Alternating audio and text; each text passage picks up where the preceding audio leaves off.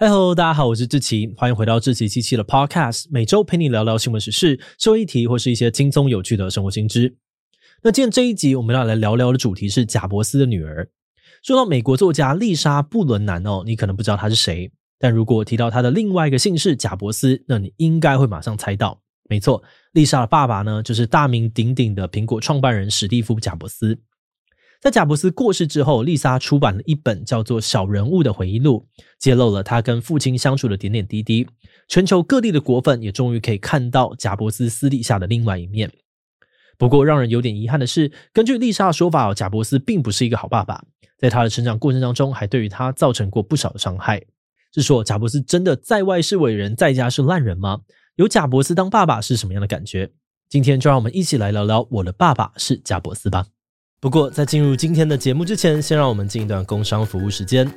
如果你对议题讨论、分享知识很有兴趣，也正在寻找写作相关的工作，那就千万不要错过志祺七七的新职缺啦！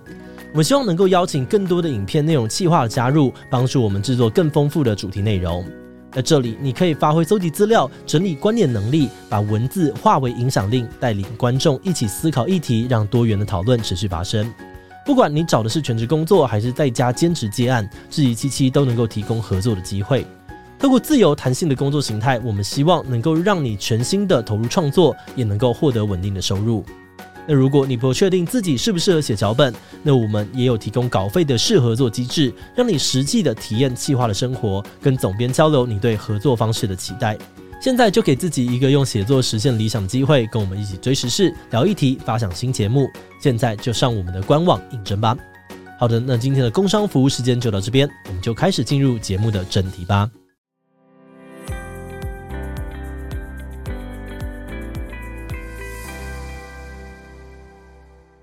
这本书的作者丽莎呢，一九七八年出生在美国，当时贾伯斯刚创立苹果不久，靠着 Apple Two 电脑得到了初步的成功。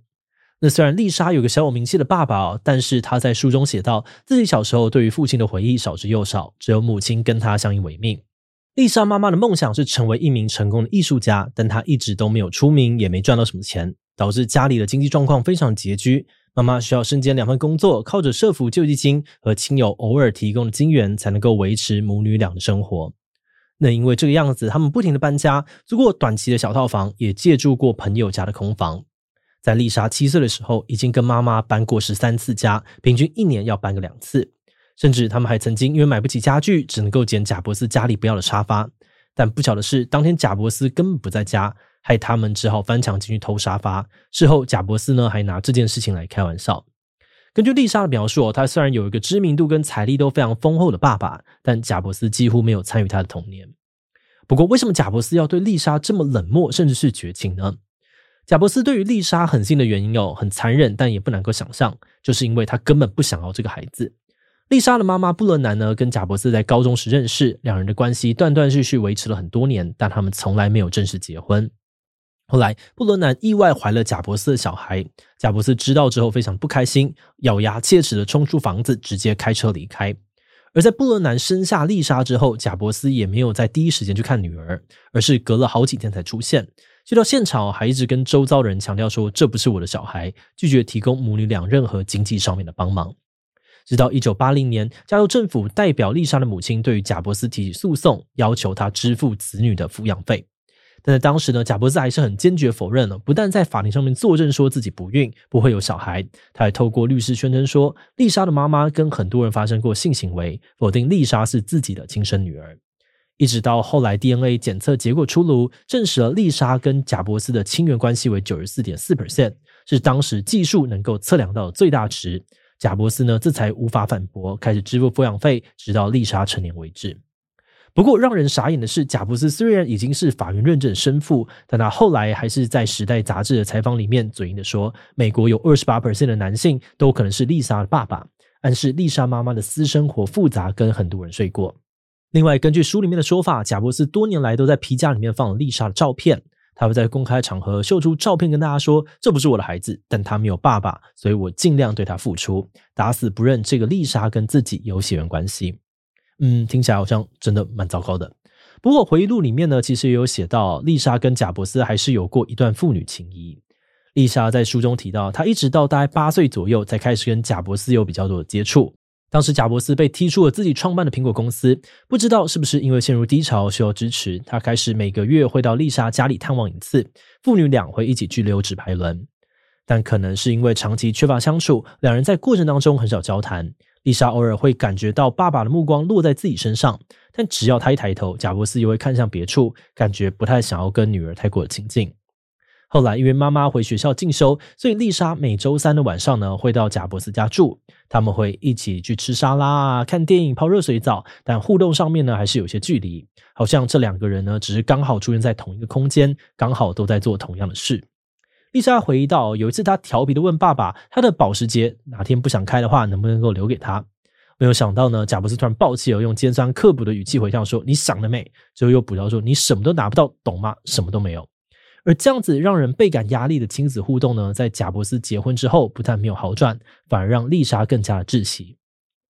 丽莎十三岁的时候，贾伯斯跟他的妻子罗伦结婚了。丽莎原本期待啊，随着爸爸结婚，自己也能够顺理成章的成为新家的一份子。但是在罗伦怀孕之后，她突然意识到，爸爸跟继母想拥有的是他们的孩子，自己终究是圈外人。反观这个同父异母的手足，从一出生呢就能够拥有爸爸跟一个完整的家庭。想到这里，他就感到很难过、很孤单。而且这段时间，丽莎跟妈妈的关系也变得越来越紧绷。丽莎的妈妈眼睁睁的看着前男友跟新婚妻子共享天伦之乐，反观自己却辛苦这么久，独自把女儿拉巴长大。这种强烈的不平衡感呢，导致她会把心中的不满都发泄到女儿身上。母女吵架的时候，妈妈甚至还会对丽莎说：“早知道当初就不该生下你”之类的话。后来他们之间的不和呢，闹到连学校都知道，校方联络贾伯斯，要他把女儿接过去，否则就需要请社会局介入。而在住进贾伯斯家之后，当时贾伯斯呢，要求只有国三的丽莎在爸妈之间做出抉择，像是要她六个月内不能够见妈妈，还提议丽莎去改名，拿掉妈妈的姓，改成爸爸的。根据书里面描述，丽莎跟贾伯斯同住的时候呢，很努力想要扮演好女儿的角色，像是照顾弟弟啊，主动做家事，希望获得爸爸跟继母的认可。而在贾伯斯这边呢，虽然偶尔也会对丽莎透露情感，但却常常做出感觉不怎么爱女儿的行为，像是在拍摄家族合照的时候呢，他不愿意让丽莎入镜；当丽莎跟他反映自己睡的房间会冷，他拒绝为她加装暖气。受邀参加婚礼时呢，他把丽莎留在饭店的房间，要她当弟弟的保姆，不让她一起公开亮相。甚至哦，在丽莎上大学之后，他一度不愿意帮女儿支付学费。最后，就连丽莎希望的一句睡前晚安，他也是想都没想直接拒绝。以上这些贾伯斯对待丽莎的方式，都让丽莎觉得他们不太像是一家人。可是矛盾的是，当丽莎因为在忙学校社团晚回家或是不在家的时候，贾伯斯又会有点情乐的骂她说：“你没有为家庭尽到责任，那你到底有没有想要当这个家的一份子啊？”而就在丽莎离家上大学之后，父女呢又因为贾伯斯的怪脾气断联了几年，后来一年也见不到一次，双方的关系变得很疏离。那时间快转到了二零一零年左右，此时的贾伯斯已经离癌多年了，常年在家中休养，而丽莎一个月会去探望一次生病的爸爸。他在书中回忆到，去爸爸家的时候呢，他总是会忍不住想要从那里偷点什么，从牙膏啊、厕所喷雾啊，到枕头套之类的居家小物，能偷就偷，因为他想要透过拥有这些东西更靠近贾伯斯一点。但是当他把这件事情告诉妈妈之后呢，妈妈却要他把所有的东西都还回去，原因是如果留下那些东西，你就会被贾伯斯家给束缚，你会被绑在那里。而说到丽莎最后一次跟爸爸见面哦，是贾伯斯难得主动传简讯给他，要他回家。两人一见面呢，贾伯斯就哭着对他说：“这是你最后一次见到我。”贾伯斯跟丽莎道歉，说以前陪他的时间不够多，但现在自己已经病入膏肓，一切都来不及了。同时，他也向丽莎忏悔，表示女儿常年受到的委屈都是他的错。他多希望能够有一本说明书，好让自己知道该怎么样当一个父亲。他一再的对女儿强调：“这是我欠你的。”而根据书中描述呢，丽莎在听到这些临终告白之后，她其实不知道该怎么回应，也没有办法很潇洒的说原谅就原谅。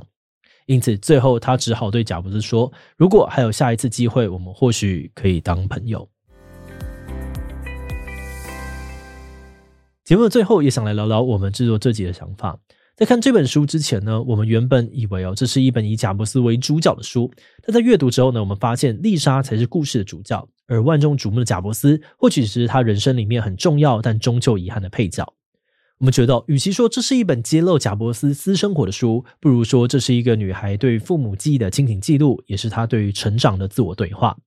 在阅读的过程当中，我们除了对于丽莎细腻又生动的文字感到惊艳，同时也能够感受到她明明贵为贾伯斯的女儿，却面临着“我爸是全世界的，但不是我的”的这样子的惆怅感，以及她在成长的过程当中，经常要忍受父母若即若离所带来的孤单，读起来真的是蛮让人心疼的。那话说回来啊，当我们说到富二代的时候呢，大家或多或少都会戴着羡慕或嫉妒的有色眼镜。但是在看完这本书之后，我们发现，即使是最有影响力的大人物，在回归生活之后，也都是凡人。他们跟家人的关系也可能非常的复杂，跟我们一样有各种难以解决的问题。不过，正因为情感没有阶级之分哦，我们觉得书里面写到的那些丽莎跟父母的互动，有些也蛮能够让人产生共鸣的，有点忧伤，但又疗愈人心。推荐你也可以亲自去看看这本《小人物：我的爸爸是贾伯斯》，支持好书跟出版社哦。好的，那我们今天关于我的爸爸是贾伯斯的介绍就先到这边。如果你喜欢我们的内容，欢迎按下最终的订阅。如果是对于这一集我的爸爸是贾伯斯的内容，对我们的 Podcast 节目或是我个人有任何的疑问跟回馈，也都非常的欢迎你在 Apple Podcast 留下五星留言哦。那今天的节目就到这边告一段落，我们就下集再见喽，拜拜。